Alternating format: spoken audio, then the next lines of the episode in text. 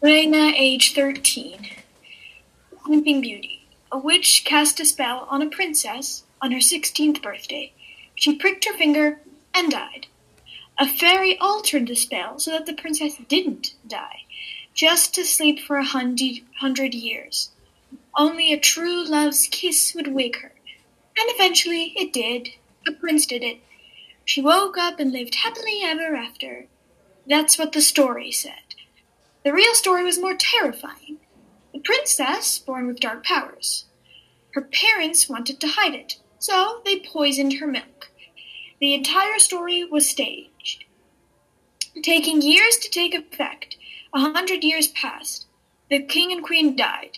The prince came. He kissed her. She didn't move. The prince was dead. She stood behind him, a bloody knife in hand. She slashed the doll on the bed. Long live the queen.